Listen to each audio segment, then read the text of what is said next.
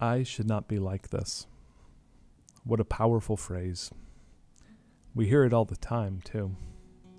From advertising to books on self improvement, it seems like the major message we hear consistently is how we are, in some way, not living up to our full potential.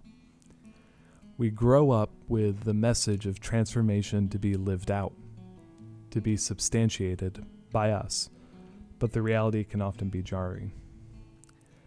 Not always, of course. I have to believe that there are moments where we can effect tiny shifts in ourselves for the better.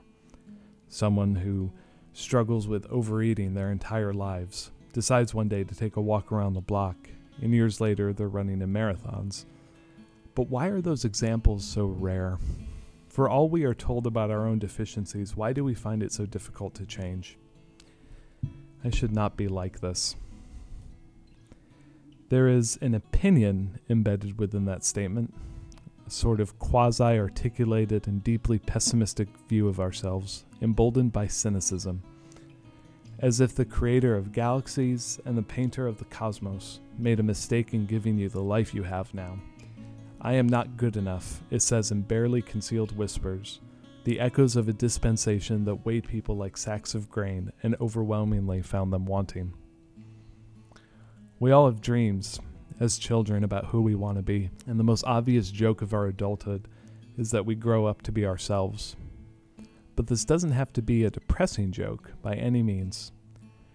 Rather, we can accept that, like the lilies of the field, our past, our present, and future are being looked after.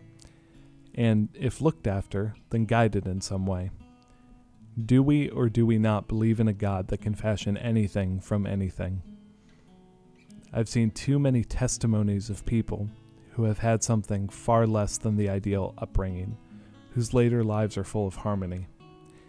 And that little voice, that mockery of redemption, creeps in again. You really ought to be better. It's not that such an idea is untrue. Certainly, anyone who is at home with themselves can calmly ascertain how they might be better, reach higher. But it emphasizes the wrong point. It takes the focus from gratitude to an almighty God to personal failures. From the pile of stones commemorating, by your help, thus far I've come, to the vast expanses we believe we need to walk before we come home. But the tabernacle is always with you. You are home always. What matters is whether you can accept it. And yes, perhaps the desert makes for a lousy home. Sandstorms, scorpions, not a lot of water but it is home. And until we can accept that we already are where we need to be, where we are called to be, we will never be able to move forward. The second most obvious joke of life is that we exist in an endless recursion. We will see only what we wish to see. When that gaze turns inward, we see darkness and corruption, the effects of a sinful nature. In so doing, we draw a boundary past which grace cannot extend. In my medicine cabinet, is a vial of Lexapro, 10 milligrams. I've struggled with depression for a big portion of my life. I found it hard to get help for some time. I wanted the quickest option. I wanted the combination of good nutrition, deep sleep, or sweet meditation to cure me.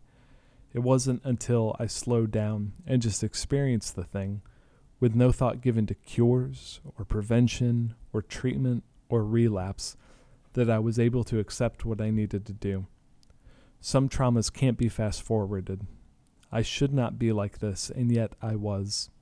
What good was it doing me, acting like I should be anywhere else along the spectrum of mental health? All such an attitude did, to the degree that I indulged it, was make it harder to reconcile where I was and where I wished I could be. It did nothing to address the problem itself. In fact, it exacerbated it. Consider the lilies. Maybe we should consider the lilies because they just exist. They bend in the wind and they droop in the rain, but they're still there. It's not that bad things don't happen to flowers, but a flower is in no rush to make New Year's resolutions about finally giving up soda. If I could give you a gift this year, it would be to see yourself as you actually are the patina of expectation and shoulds removed. A life that exists in perfect counterbalance to societal expectations that you be buffeted about a soul of substance that is as solid as the mountain. In service of what? To calm your soul, to hear the cosmic orchestra happening all around you, and the beckoning embrace of the Maker of Time who wants to live in the present with you.